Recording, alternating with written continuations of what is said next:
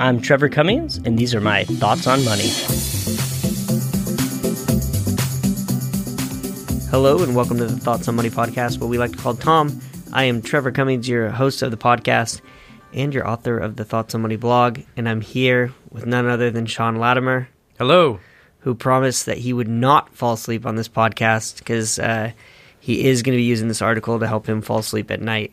I'm back, and I will not fall asleep. It's funny because when I ended the article, I wrote in there, I was like, thank you.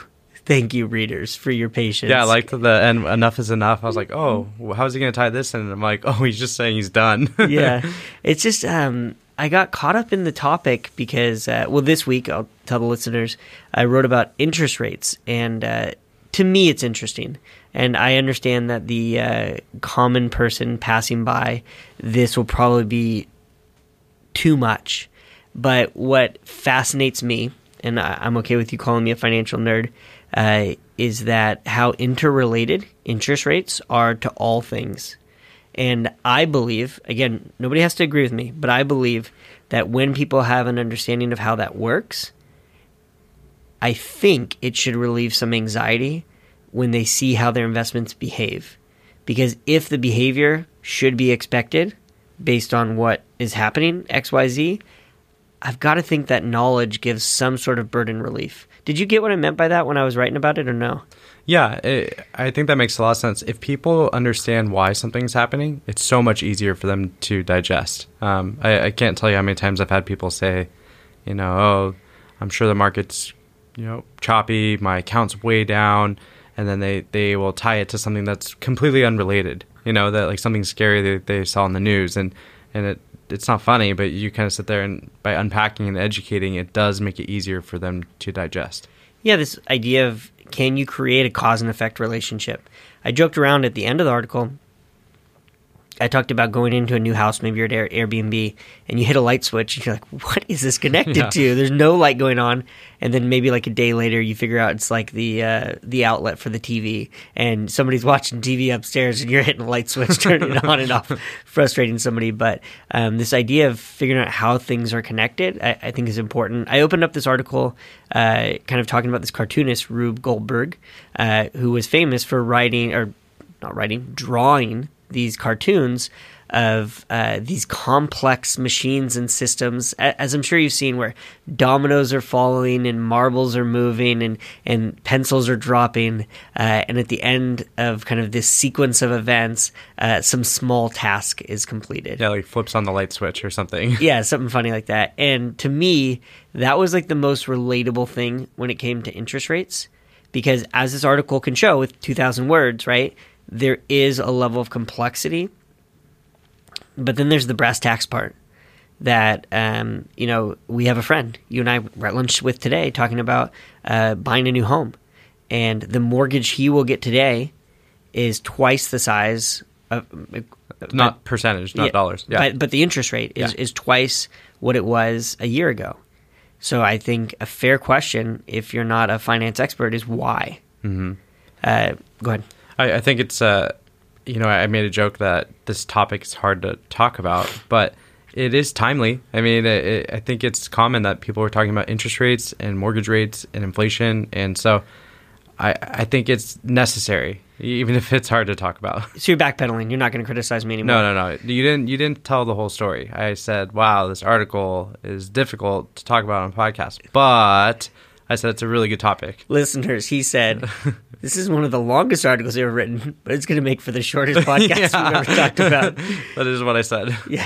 So one thing that I thought about, kind of going back to this idea of Rube Goldberg and kind of these machines, I thought about today, like, there's a lot of people that are, like, shaking their head, like, why is my bond portfolio so ugly? Mm-hmm. Like, that's not why I bought bonds. And what I'm sometimes reminding people is this is a rare event.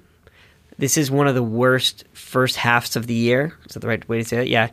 Yeah. For bonds in like the last 50 years. And then the next feeling is like, oh, that's unfortunate, right? But then the part you can explain is that there is this very clear relationship. Like David Bahnsen likes to say, it's math. But there's this clear relationship between bond prices and interest rates. So the sequence of events that I tried to kind of portray here was, we all know that there's inflation right now. Why is there inflation? You can find 10 different reasons for 10 different people, but we won't talk about that right now. But there is inflation. So then the Federal Reserve wants to combat that inflation. So they use their tools. One of those tools is to raise interest rates. What interest rate do they have control over? They're the central bank, so they can control the rate that they lend to other banks. Now, when other banks pick up a new cost, they're going to pass that cost on to the consumer. Mm-hmm. So then you start to see this ripple effect of where interest rates rise. And if interest rates have risen 1.5%, that is going to have a negative impact on your bond prices. So again, I absolutely used a lot of finance terminology in here, but I wanted to break it down to a way that could be understood. So on that note, and again, I can't get around using this finance word, but you can, one of the ways to kind of describe your bond portfolio is by what's called its duration. And all that means is, how sensitive is this bond portfolio to a move in interest rates? So if you had a bond portfolio where you kind of went to your advisor and you said, hey, I don't totally know what this means, but what is the duration of my bond portfolio? And the advisor's like, oh, easy. It's 7. What that means is if interest rates go up 1%, your bond prices go down 7%. So guess what?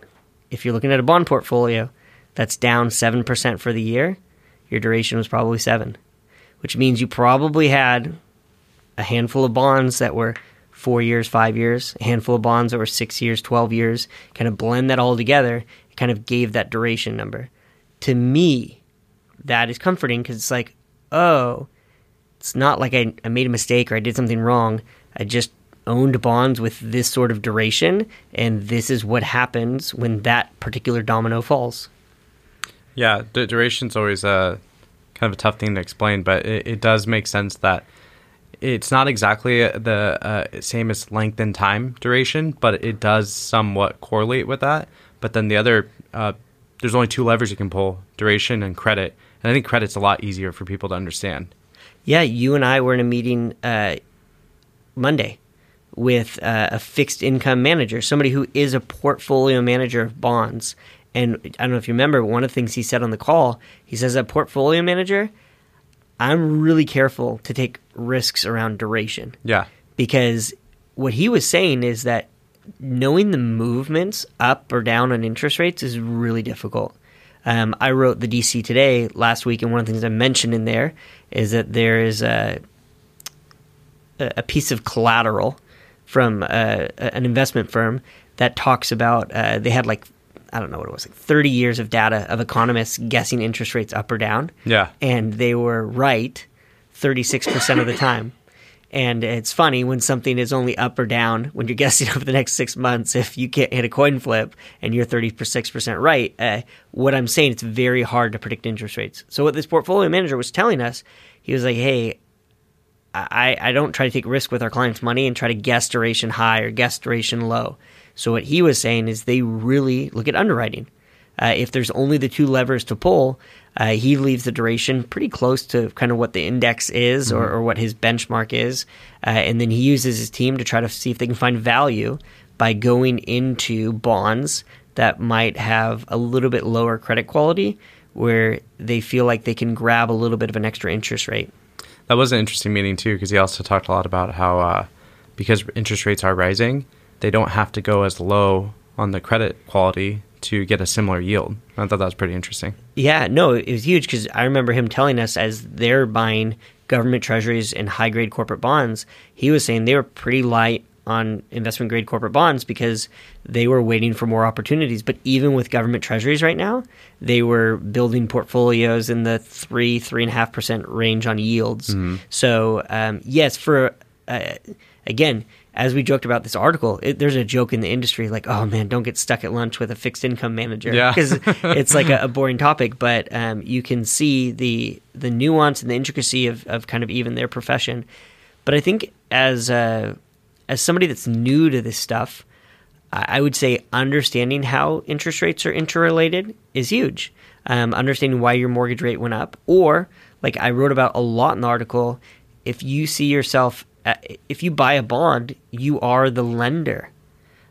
So if you're lending somebody money, if they change the terms of the agreement, you're going to want to change the terms of the interest rate you expect. Mm-hmm. If the credit rating of the borrower is a little bit lower, you're going to want a higher interest rate. If they want to borrow the money for a little bit longer duration, you're going to want a little bit of higher interest rate. So then we broke down this idea.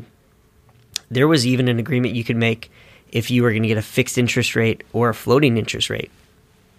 Yeah, and the general idea is fixed might seem more attractive at the time, but not if you're in an environment like this year where the rates are moving. And I think you put a chart in there that kind of illustrates the difference, right? Yeah, I was actually surprised because I didn't know the exact numbers.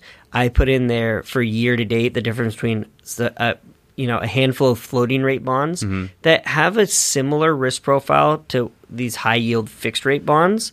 The fixed rate bonds were down 15.5% on the year, while the floating rate was only down 1%. Yeah, this goes back to what you're just talking about, that, only 36% of economists can predict interest rates. Some people would say, well, wasn't it obvious that interest rates were going to skyrocket in the first half of the year? No, I don't think it was. No, and that's what we always talk about with markets. It's never about good or bad. It's about better than expected or worse than expected. So there probably was a general idea that in the COVID moment when interest rates on the 10-year Treasury got below 1%, that you'd probably think, hey, over time, those interest rates are probably going to rise. Yeah. But what people weren't really good at is saying, what are they going to do over the next 6 months? Right. Because we know how markets work. Sometimes it's like 2 steps forward and 3 steps backwards or vice versa. So getting the sequence in the short term is impossible. Yeah, and hasn't the Fed not always, but recently at least been kind of slow to move on interest rates? And when they did start increasing rates after, I think it was 2018, 19, mm-hmm. they were really slow, like 25 basis points at a time. Everyone said they waited too long to do it. And then they went right back down to zero during the COVID moment, which kind of made sense. And then this has been a kind of different type of behavior that they're doing. Not even the COVID moment. Remember in late 2018, kind of the Q4 2018, Powell started to raise rates. And then you saw, which we talked about in this article, I'll get to it, credit spreads blow out. Mm-hmm. And then, again, I can't speak for why the Federal Reserve behaved the way that they did, but it almost felt like the market scared them a little bit. Yeah. So it wasn't even in the COVID moment. In 2019, they backed off and started lowering interest rates again. And that's where they began. Well, they always catch a lot of criticism, but the Federal Reserve says, hey, we have a dual mandate. Our objective is to achieve these two things, high employment mm-hmm. and stable prices. So people were asking at that moment, wait, employment's good and prices are stable, because remember at that point we weren't seeing inflation yet. Why are you doing this? It was really just that whipsaw in markets, right? Mm-hmm. Wasn't it in December or the end of the year went from up 8% to down 8% for the year? Yeah, and then you saw it was actually down 20%. That peak to trough in 2018, and then you saw what is often called the Santa Claus rally. Yeah. So I think it was the day after Christmas you started to see this big spike, and that was one of the moments where we started getting used to, as investors, these quick recoveries. Mm-hmm. And that was obviously amplified in the March of 2020 moment when you saw the markets go peak to trough down 36%. And then, I mean, we remember the news feed. Was it going to be a V-shaped recovery or a K-shaped recovery, or would it be like a Nike swoop? Like all these different views, and ultimately it was a V-shaped recovery and really quickly. And that has placed people in a moment of like, hey, we're now seeing markets go into that bear market territory. Are we going to see a quick pullback? I don't know. I don't know either. And this recency bias that we're all what would be the word? We all have those biases, right? That is causing us to think like a buy the dip mentality, that down 20% means a great opportunity or a great entry point, which I'll say historically there is some truth to that. But I read a report the other day that talked about here's all these different moments over the last 2 decades where it's down 20%, and the outcome over the next 6 months, it was every direction. Yeah. So there was no trend you could find from it specifically. There's a lot of funny memes. It's like, buy the dip. It's like, I did. It keeps dipping. That's pretty funny. One of the things we touched on here and again, it's one of the things that interests me as a nerd. We've gone over this idea of fixed and floating and how those behave. The other thing we talked about was credit spreads. And that is not a common like coffee shop or bar conversation, but I think that's important for our listeners to understand. And it's a really simple term. Once you understand it, all I'm saying is that we use a term in finance called the risk-free rate. And that is when we're referring to government treasuries. When we're referring to government treasuries, we're often talking about the 10-year treasury. So we like to, in finance, measure the difference between the risk-free rate and something like a junk bond, right? We call that high-yield credit spreads. Mm-hmm. So if a junk bond pays 8% on average and a 10-year treasury pays 3%, we would say the credit spread is 5%. What I mentioned in the article is that if I tell you a credit spread in just one certain time and place, it's meaningless. But if I start to describe it in the context of history and where credit spreads have been historically, it starts to give you an idea of what sentiment is like.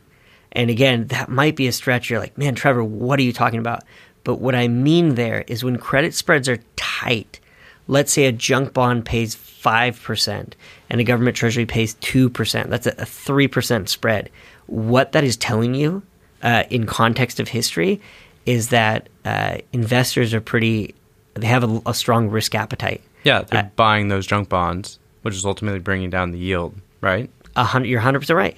And there's more buyers than sellers, which means that it's not that they're mispricing risk. They're just kind of apathetic to risk. Now, what happens right now? What TV station isn't talking about a recession right now? Right. So what impact does that have on investors? It changes the sentiment, and there's less risk. Changes sentiment. So what would you think? Credit spreads are going to be wide, and they are. Right now, credit spreads sit somewhere at like 5.25%. And again, I put a chart in here, I believe, but you can look at that over the last 10 years and you start to see the behavior of investors.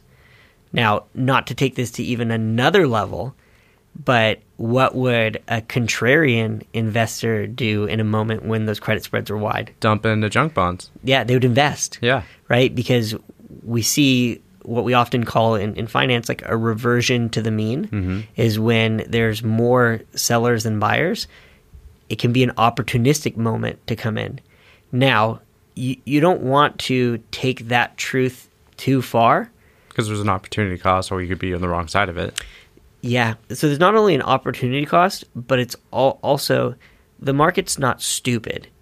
So when credit spreads are wide, or like we've talked about in the past, when the yield curve inverts, the market, the general wisdom is kind of telling you there might be a recession on the horizon. And if there's a recession on the horizon, it probably means that there would be a rise in defaults. Right, in that space. In that space. Yeah. And if there's a rise in defaults, we know how that works when we're a lender.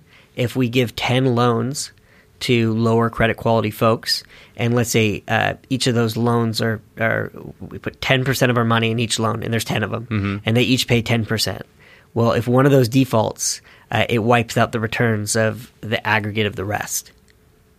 So again, that's why we have a whole team. Yeah. We have an investment committee. We hire analysts because we know that there's multiple signals going on, and we're trying to see, hey, how does the whole picture fit together? But it does take us back to that Rube Goldberg idea, is that these are complex systems to get to a simple task. I do think our everyday investor can't avoid interacting with interest rates. They can't avoid what their savings account is going to pay. They can't avoid what their new home purchase mortgage is going to be. They can avoid what their bonds are going to do and how they're going to perform. But I believe if they understand credit spreads, and they understand how interest rates are priced based on risk, and if they understand that some rates are fixed and some rates are floating, I've got to think that knowledge is power, and it can get them to a place to say, oh, this is actually normal. This is how markets behave. Now, we might not have expected interest rates to rise 1.5% aggressively and surprisingly, but I understand why then my portfolio reacts as such. Yeah, I have a question for you. So in the past, we've talked about expense-based planning and using investment-grade bonds or treasuries. That's kind of that reserves portion. In a higher interest rate environment, does that change the thought process at all for you? Tell me more. I want to answer the question, but I want to answer it the right way. So in the past, we may allocate 2 to 4 years of living expenses in treasuries, right? Mm-hmm. And the purpose was, at the time, bonds didn't necessarily have a very attractive yield. We weren't using it as a return bucket. I don't have a better word for it. But maybe if interest rates continue to rise and it is generating 3 or 4%, or if maybe there's an attractive interest rate without going too far down the credit quality ladder, would that make it maybe change your thought process where you end up allocating more to fixed income than you have in the past? Yes. You're 100% right. And I would. And I think that is a new theory that I will have to go back to my clients and kind of explain what I mean by that. But what I think you're saying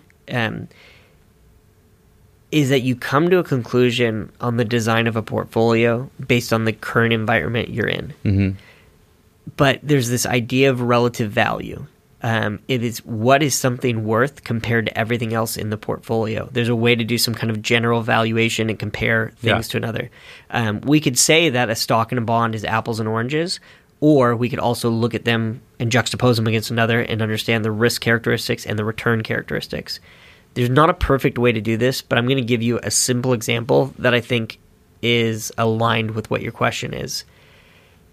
One way to understand what your stocks are going to give you in the future as a return, again, if you're an analyst and you're listening to this, I know this is imperfect. I'm trying to give a general idea. What you can do is you can take the multiple on the stock market. So right now, stocks trade at 19 times earnings. We'll just use 20 because it makes the math a lot easier, right? Mm-hmm. So let's say they trade 20 times earnings. There's something called the earnings yield. All you do is inverse that.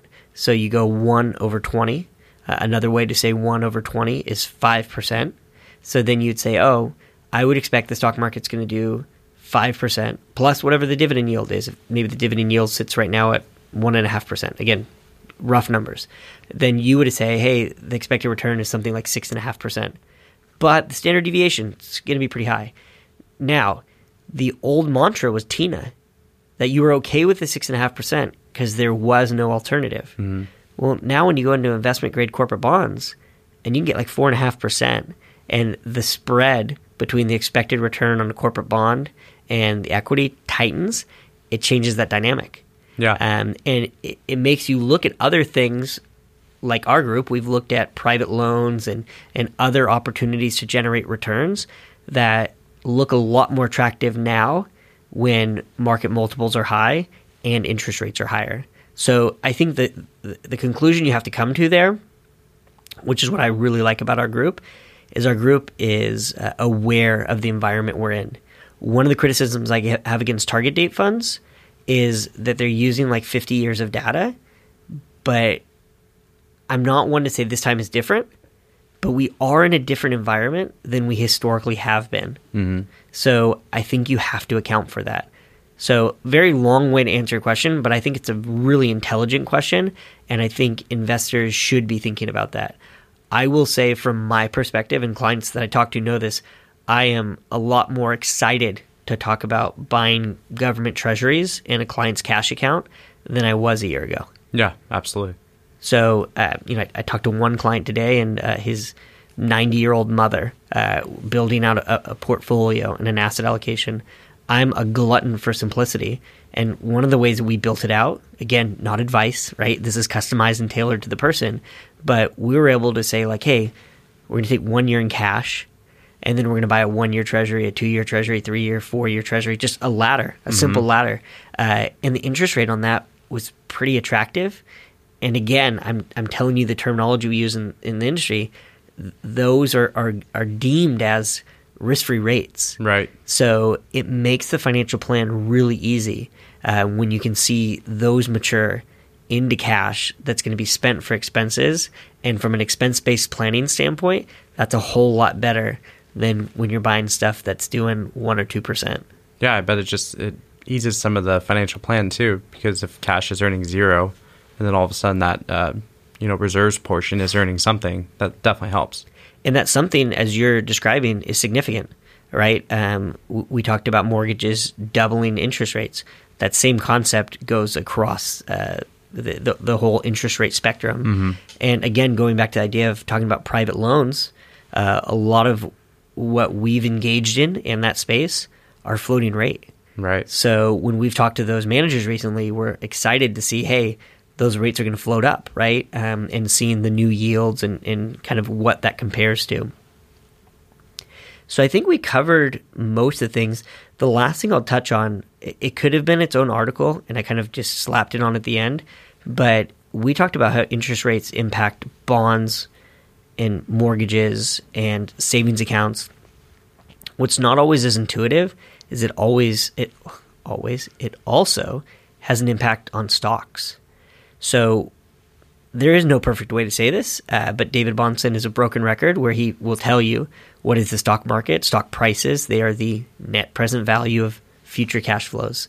Again, what are stock prices? The net present value of future cash flows. To try to figure out what a stock's worth, you're trying to figure out what will that company earn in the future, and how do I discount that to a value that I would be able to pay today? What we've seen over the last, 5 years or so, we've seen a lot of companies think about, applications where you can have a taxi pick you up right now or deliver you a cheeseburger. And the thesis behind a lot of those companies was what? Build up a huge user base, mm-hmm. Burn a lot of cash, and monetize that user base at some point. And we saw the IPO market, private markets, those unicorn-type companies go through the roof. Now you're seeing a change in kind of language that they use. You heard kind of those ride-sharing companies say, we really should produce free cash flow. Mm-hmm. And the reason that they're saying that is those assets have always been treated, again, big word, but I don't have one to replace it with, as long duration assets. Is that when you plug those stocks into your Excel document to find the discounted cash flow, you are willing to go out 20 years. You are willing to be patient for them to be successful. And now you're not as willing to be patient when interest rates are higher. Why? Because it means the debt that they have to pay is higher. And it also means that you're adjusting your modeling to figure out what the present value is. Now, you don't have to understand that intellectually. I simply put a chart in here that showed you growth stocks versus value stocks on the year, and they look a lot different. What that's telling you is that growth stocks are a higher duration asset, and that rise in interest rates is having a negative impact. It makes sense. It's a headwind for them to have a higher expense for the debt. So they're intuitively, it's not going to grow as much or as fast. Yeah, and if you were sitting over the shoulder of one of our analysts right now, and they had that Excel document, and they were saying, hey, here's what we expect the next 10 years of growth, and then you say, hey, go ahead and adjust what the risk-free rate is, what they might call the discount rate. They make a change in there of 25 basis points. It makes a drastic change. The same way if you're doing a compound interest calculator and you start kind of think about if you're doing a financial plan. Yeah. You notch up returns by 1% and all of a sudden somebody's heirs is getting another $10 million when you let it compound over 40 years or something like that. So very true. Well, I think we've covered a gamut of topics here, and I would encourage our listeners that are still awake to go read the article. And the big thing here is you can take the article as sections. If you're interested in what fixed and floating rates or just equities, you don't have to read it top to bottom. And then at the end, I mentioned you can email tom@thebonsongroup.com, tom@thebonsongroup.com. We would welcome the opportunity to answer your questions and be a resource in any way that we can. We are believers that as you get a better general understanding on how these mechanisms and machines work, it should offer a little bit of anxiety relief. So, that's the hope, and that's why we're here to educate, because we believe knowledge is power. So go ahead and rate the podcast. 5 stars are preferred. As I mentioned, you're welcome to email us, and then we will do our best to be back next week with more of our Thoughts on Money.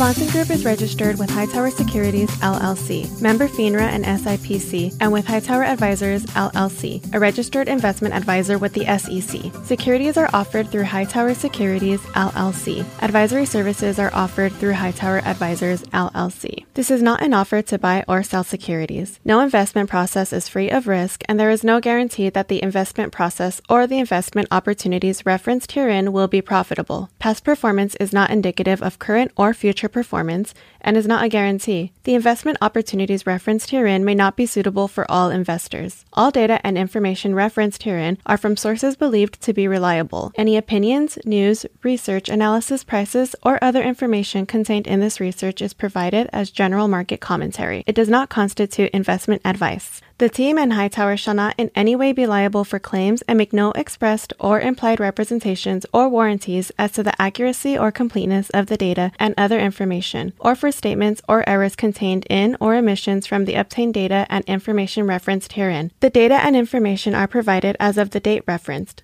Such data and information are subject to change without notice. This podcast was created for informational purposes only. The opinions expressed are solely those of the team and do not represent those of Hightower Advisors, LLC, or any of its affiliates. Hightower Advisors do not provide tax or legal advice. This material was not intended or written to be used or presented to any entity as tax advice or tax information. Tax laws vary based on the client's individual circumstances and can change at any time without notice. Clients are urged to consult their tax or legal advisor before establishing a retirement plan.